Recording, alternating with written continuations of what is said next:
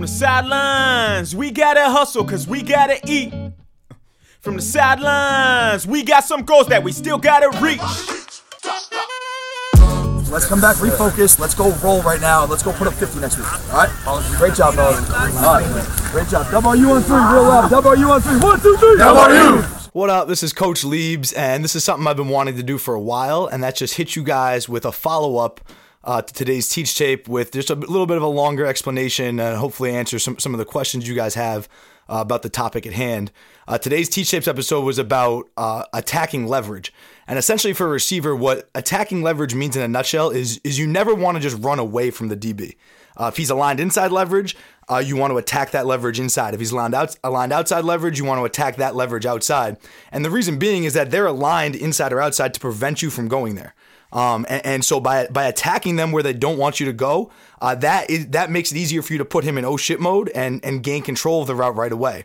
And, and just think about it. Just think about it logically from being a defender. If I have another human being running right at my face, I'm gonna feel a lot more uncomfortable than I do when I have a, a receiver running away from me and I kind of have time to react to him and time to close the space myself. We want to force the issue. We want to di- dictate the tempo, and the first part of doing that is attacking leverage. Um, and, and, like I said, you know, if, if he's aligned outside leverage, that means that he wants you to go inside. He, he wants to prevent you from going outside, wants you to go inside because he probably has help inside, right? If he's aligned inside leverage, that means he probably has no help inside and now wants to force you to the sideline, which he will use as his help.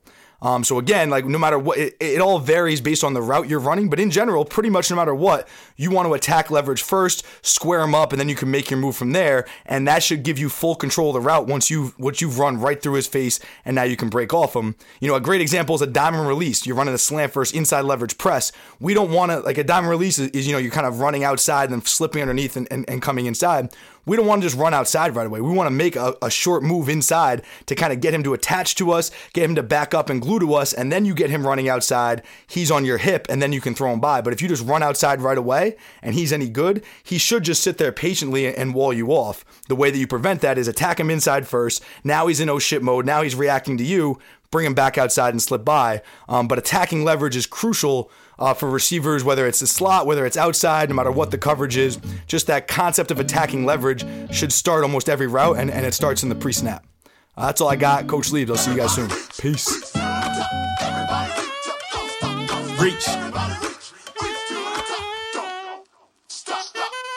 Up, brother, let me get this thing straight. Can't just be another random rapper with a mixtape. I just went and put another beat inside a pine box. I just went and took another trip way out to Biscayne. I love Miami cause they always treat me so well. Oh, they used to see me nowhere. I used to pull them by saying I run for the team. Now they running their hands through my head. Yeah, they used to never wanna see my town. I, I, I got them coming to the east side now. Where they at? In the city where I reside now. When they move a little weight, let the D line now. Run a track or run it back. Gotta keep it moving, never running back. Never. We running the game and they running laps.